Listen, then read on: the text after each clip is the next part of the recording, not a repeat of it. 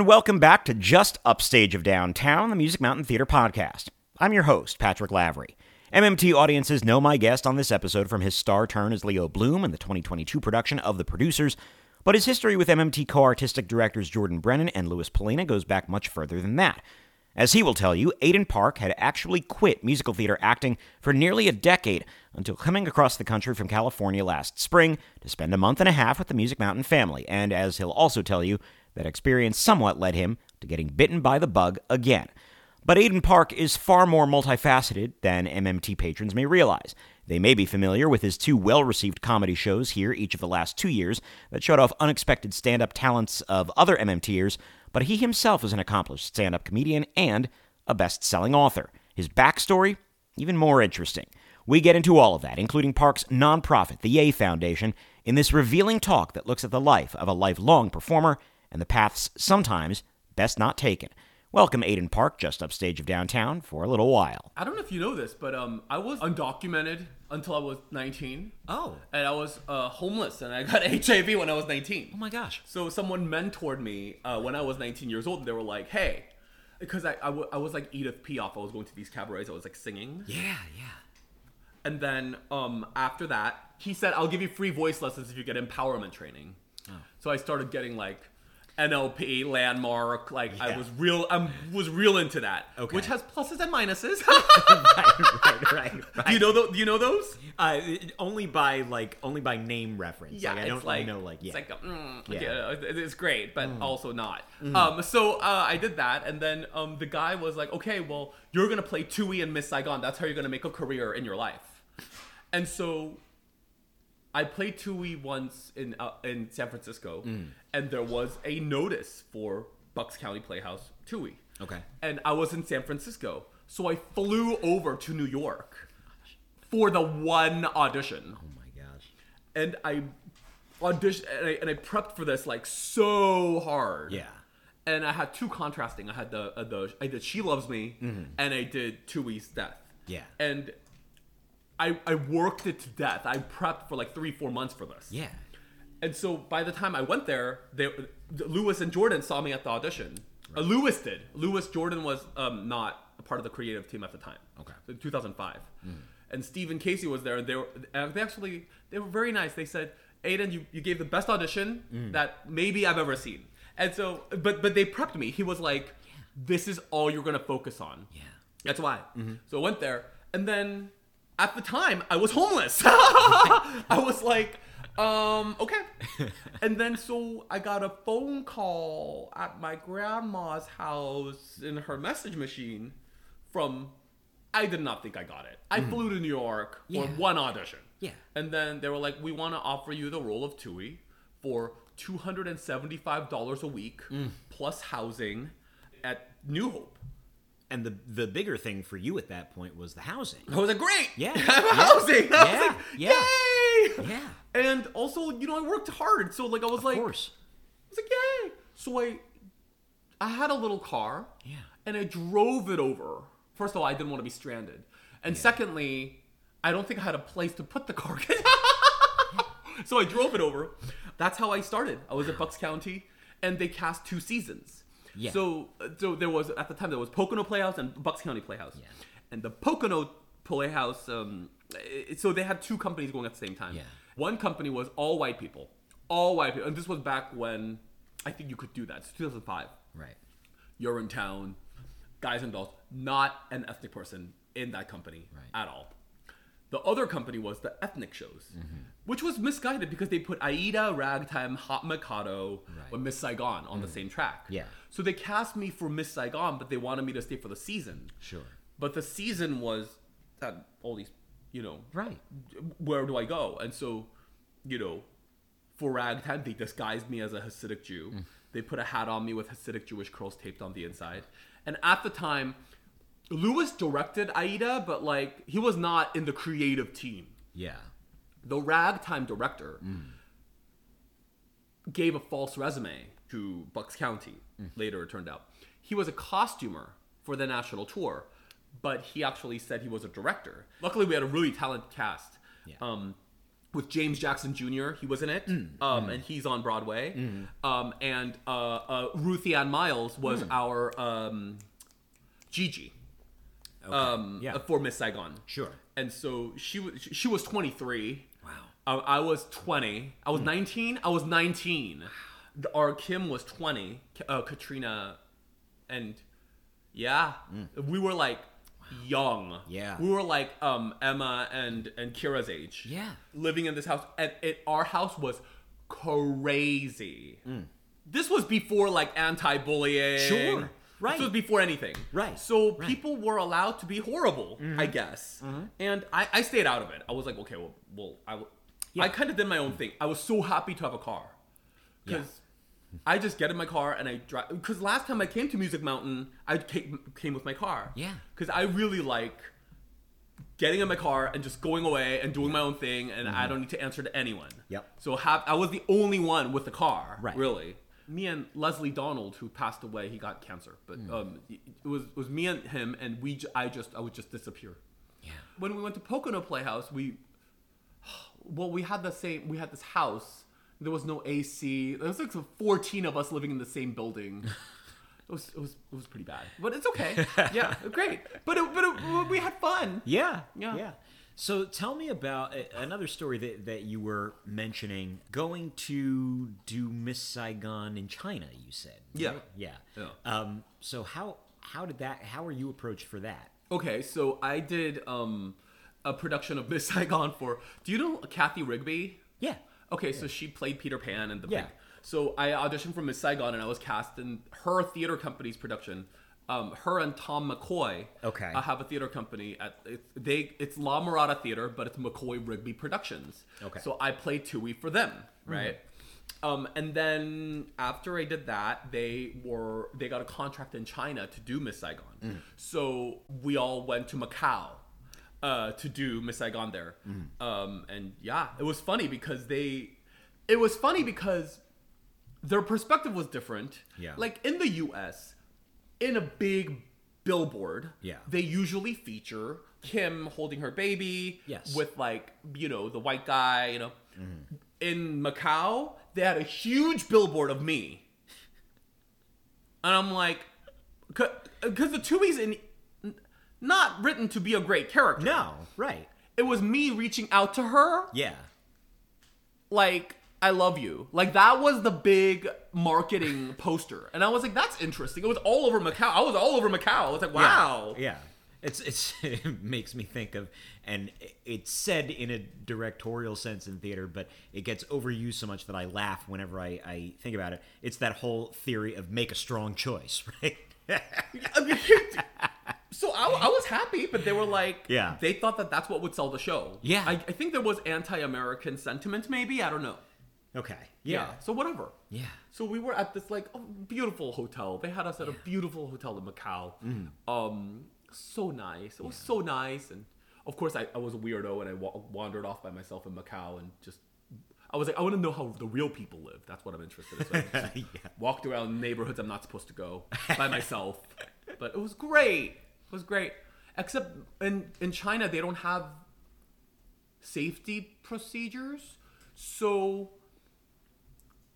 backstage was completely black.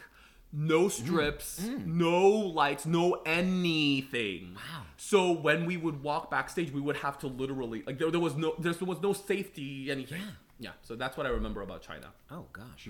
Talk about your experience coming back last year to do producers.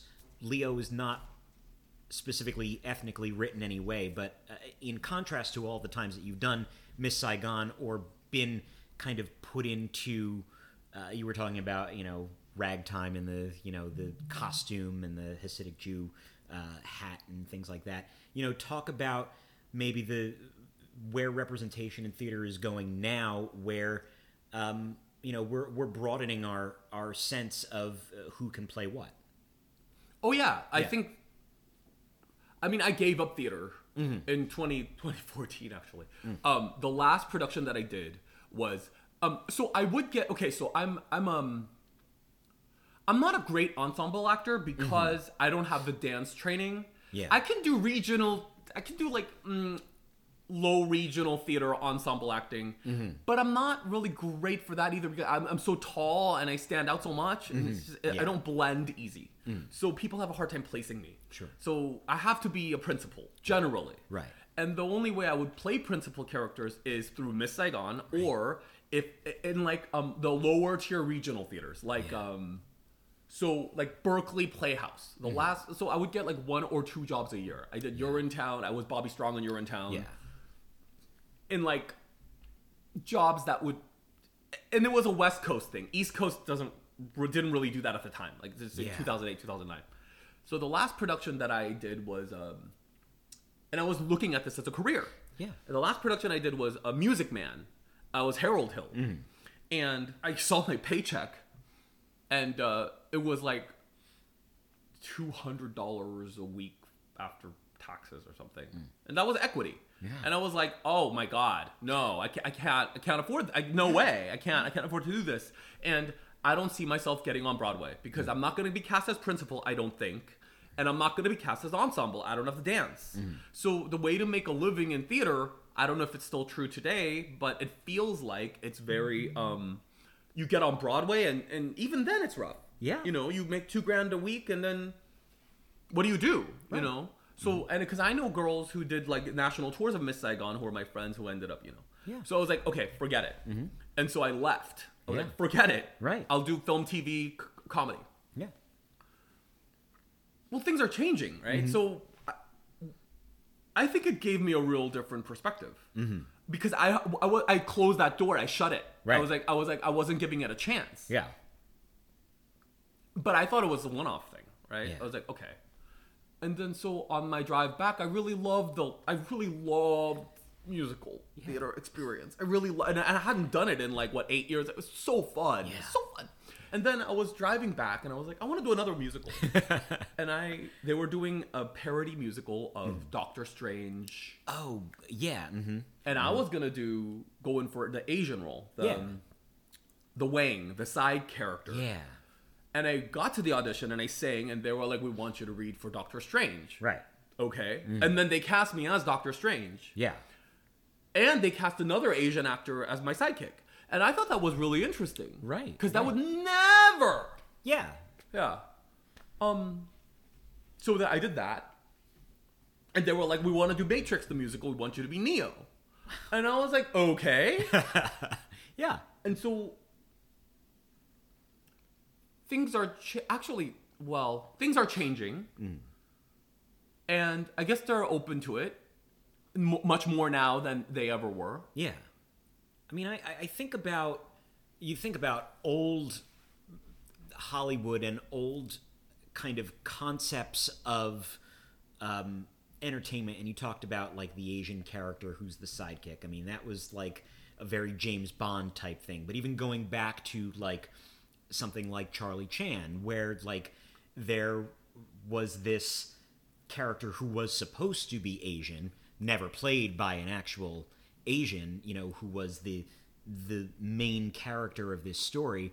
But now, you know, we are, like I said, hopefully, we are broadening our horizons into, you know, anyone of any race should be able to play a principal. Right. Yeah. I, I, was very limited, and I used to be upset about this because look, like there's a there's a you you could get okay like so in a traditional sense Yeah. you could get if you do open casting they're gonna cast like music man harold hill as white and then you could get a marcellus who's the sidekick as asian mm-hmm. you could right? so like the sidekick characters you could pull asian you can't be a leading man Right. At six foot two and with the way I'm built, Yeah. I can't tower over the leading man certainly as a sidekick. Yeah. And so I was limited, and I used to be upset because I was like, Asian guys are like smaller framed. Yeah. And so I was like, man, if I was framed like that, I would work all the time. Mm-hmm. But I wasn't. I want to be framed like you, actually, because, because back in 2005, 2006, that's who was getting jobs. Yes. Yes. And I was so I was like, damn it, like. Yeah. But it's true. And having had the the experience that I had as a child, uh, you know, kind of being on the audition circuit between basically the ages of I'll say 6 and 11, uh, even when I did have jobs, I I always give anyone who decides to pursue that as a career, and like you said, you were getting equity jobs, but you just weren't sure if Broadway was going to be a reality. But I give anybody who decides to stick it out like that so much credit because, as you and I know, you have no guarantee where your next job is going to come No. from or when. I mean, I have a friend who was on Broadway. Yeah. Dude, she was on Broadway with Sister Act Yeah. for like how many months? Like for she, she was on she was on from the beginning. Mm-hmm. And she was like, "Hey man, I was making $2500 a week, but I was pregnant and I was living in a three-story walk-up." Yeah. So after everything was said and done, I wasn't seeing much. Right. So how do you survive? Yeah. Now I made some money on tour, but how do you tour with a kid? Right. Um, and so she actually went to. Um, I, I'm, I'm still good friends with her. I actually did a, a show with her when I was 17 years old in San Francisco. Oh my gosh. Um, uh, my first production out of high school is Hair, Hair, the 25th anniversary, whatever. Anyway, so that's a whole thing. But um, so she opened her own theater company. Yeah. Um, at Sierra Mountain Musical Theater. It's rough. Yeah. It, it it really it really is hard.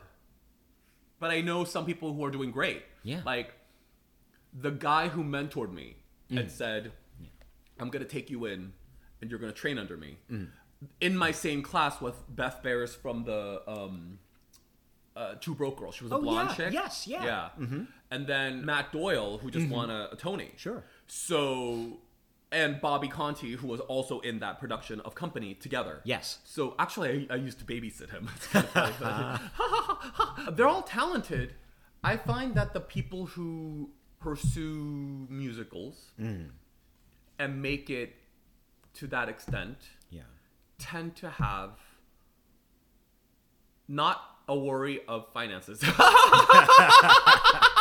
Yeah. No, I, I, understand what you're saying. Yeah. Like someone told me that. They said, "Aidan, watch out because you pursuing this is going to be hard because you have financial stress."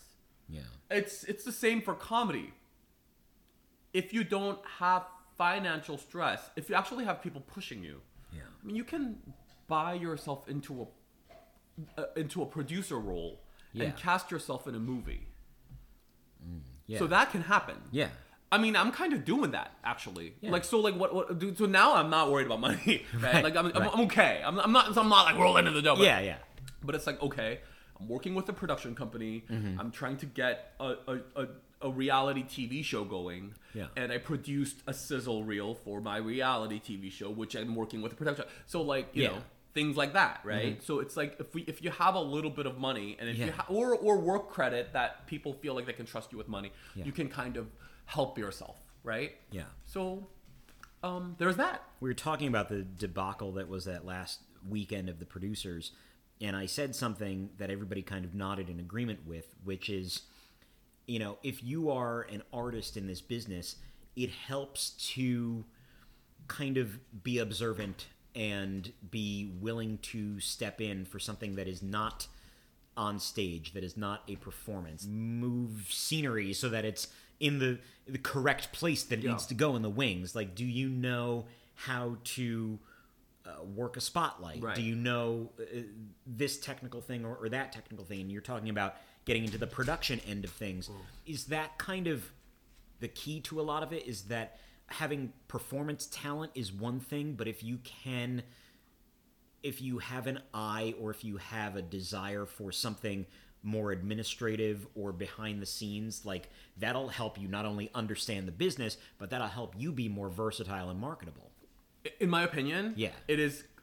I, think if you do not have financial backing Yeah. and you do not have people behind you pushing you really hard, Yeah. it is crucial. Yeah. Mm. You're not going to make it without that, in my opinion.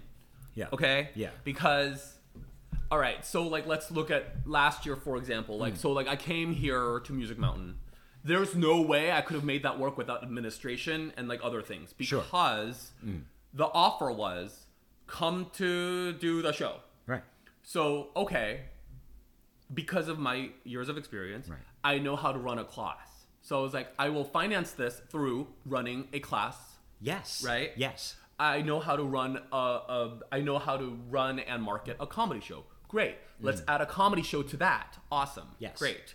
Um, how do how can I make more work while I am here? Right. Um, so that we can make this. You know what I mean? Yeah, and that's uh, that shows a lot of ingenuity and entrepreneurship on your part, um, simply because, and I think most of the people who listen uh, to these podcasts, uh, you know, are already aware of this. But you know, at MMT, we really, unless you're on the technical staff, you really do what you do for the love of it because Yeah. it is unpaid. Totally. Yeah. Totally. So you have to. So it's a it's a it's a skill to be able to, and I I- feel I learned this skill. I'm very happy about it. It's noticing an opportunity. Yeah. Mm-hmm. For a win-win, and then putting an offer. Right. Yeah. So okay, if I'm doing a comedy like like th- like this for instance, so Yeah. the way I ended up here this time Yeah. was because I was doing um, a college conference in Pennsylvania. I was in the area. Yeah. Great. I want to see Eric. I want to see my new friends Yeah. that I made. I'm already in the area. What can we do? Great. I'll run a comedy workshop and I'll do a comedy show for these guys. Yeah. And then we can actually, uh, it'll give me an opportunity to do something. Yeah. MMT wanted to do something cool, right? Uh, uh, and they wanted to offer something for the community. Mm-hmm. And you know, I get to see my friends. So it's like kind of like always being on the lookout for for a win-win opportunity. Yeah. Yeah, and I really like. I think that is how I, I'm able to create kind of jobs. Yeah. Well, and let's let's turn that into a, a plug of sorts. You know, you're talking about a, a win-win opportunity. Talk about the Yay Foundation. Talk about you know what the idea was behind that, and and kind of what the work that you do with that is. Okay. So, like I said, I was a homeless 19 year old HIV positive kid. And then I was kind of rescued by this mentorship, and I did learn a lot from that mentorship. Emotionally, I was not really connected. Mm-hmm. And at age 33, I was actually widowed. Mm. Um, I don't know if you know this. No. Oh, okay. Didn't know that, I was yeah. with a guy for mm. five years, and I mm. was so very much in love with him, and then he passed away. Okay, um, he got cancer, and at that point, my life was like, I, I became, I was, I was suicidal. I was ready to go. I didn't want to be here, and I stopped caring about anything. I was like, I don't care about success. I don't care about show business. I don't. I stopped caring about anything and it reached the point where I was like, I have to figure out how to be happier, or, or I'm gonna die. Yeah. So I decided, at that point, I was like, okay, do it or don't. Are you gonna Are you gonna go or are you gonna stay? Yeah. And I said I'm gonna stay, but I can't stay feeling this bad. So I was like, Right. I'm gonna pour all of my energy into figuring out how to be happy. Yeah. So when I started doing that, I know I noticed that I really didn't know much about my emotions at all. It was like I don't know what emotional wellness is. I don't know what happiness is. I don't know what I, I, I there was very limited knowledge of Yeah. how to be happy. Uh, I knew how to get things, but I didn't know how to be happy. Right. And so I started coming up with tools and learning principles on how to be happier. And after a few months of this, my mentor, my business mentor, Enette Morton, noticed and she said, "What's wrong? What, you, you're very different." Mm. And I said, "Well, I'm, I'm working on putting placing my happiness as a priority, as an end goal, Yeah. and I'm trying to apply these tools." Yeah. the tools that I learned from the empowerment and I apply to an emotional result. She said, You should write a book. I wrote a book. Margaret Cho wrote the foreword for me, mm-hmm. And it became a bestseller. Yeah. Then organizations started hiring me to do like, you know, wellness workshops, and I used comedy as a tool to do that. Sure. Now, the Yay Foundation started because there was a kid I was mentoring in Montana, mm-hmm. and his, and I, I went up to Montana a few times, and I was, you know, I wanted to help him build the business of comedy. He had me come and headline Montana, Yeah.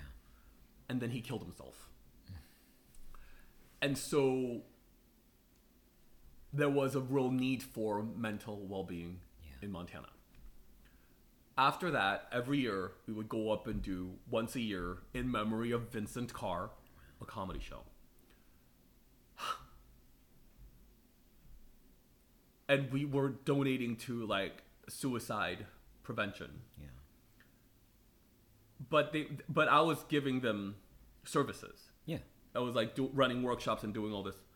So the girlfriend said, "This is long. I'm sorry." No, it's it's fine. It's The girlfriend said, "Why don't we start our own foundation where we can go and help people?" And and so she raised the money and handed me like mm. twenty five hundred dollars. Like, oh, this is the administration fee that requires here. Here you go. Mm-hmm. So I launched it. I got my five hundred one c three. Yeah. And so now I go and do build curriculum. So I'm working with uh, Alicia Keys' charity, the Keep a Child Alive. Mm-hmm. And so I'm ter- working with kids who have HIV in Durban, South Africa. They like live in shacks. How do you bring a sense of empowerment and, and confidence to these people? Right. So um, what I what I do is I try to use whatever I learned because I have a lot of training in like the empowerment end, Yeah. and my knowledge of emotional wellness, and create tangible solutions for improved thinking and mindset. So that's kind of what I do. Yeah. Um, so that's kind of the foundation, and uh, I, I'm super happy to be able to. I, I like to align everything I do to that. Yeah. Like, in, if I'm teaching comedy to people, hopefully, like, there were some kids in there. Hopefully, like, you know, everybody walks away feeling a little more confident, feeling a little more free to be them, themselves, and uh, that's what I hope to advocate. That's what I hope to advocate in the world. So that's it. Aidan Park was part of the cast that won the Best Ensemble Mountie Award for MMT's 2022 run of The Producers, although he remains currently based in California. Information on how to order Aidan's memoir, The Art of Being Yay, as well as the background and mission of the Yay Foundation and all other kinds of details about Aidan's life and work can be found at theartofbeingyay.com. I'm Patrick Lavery, and you've been listening to another episode of Just Upstage of Downtown, the Music Mountain Theater podcast. To be continued.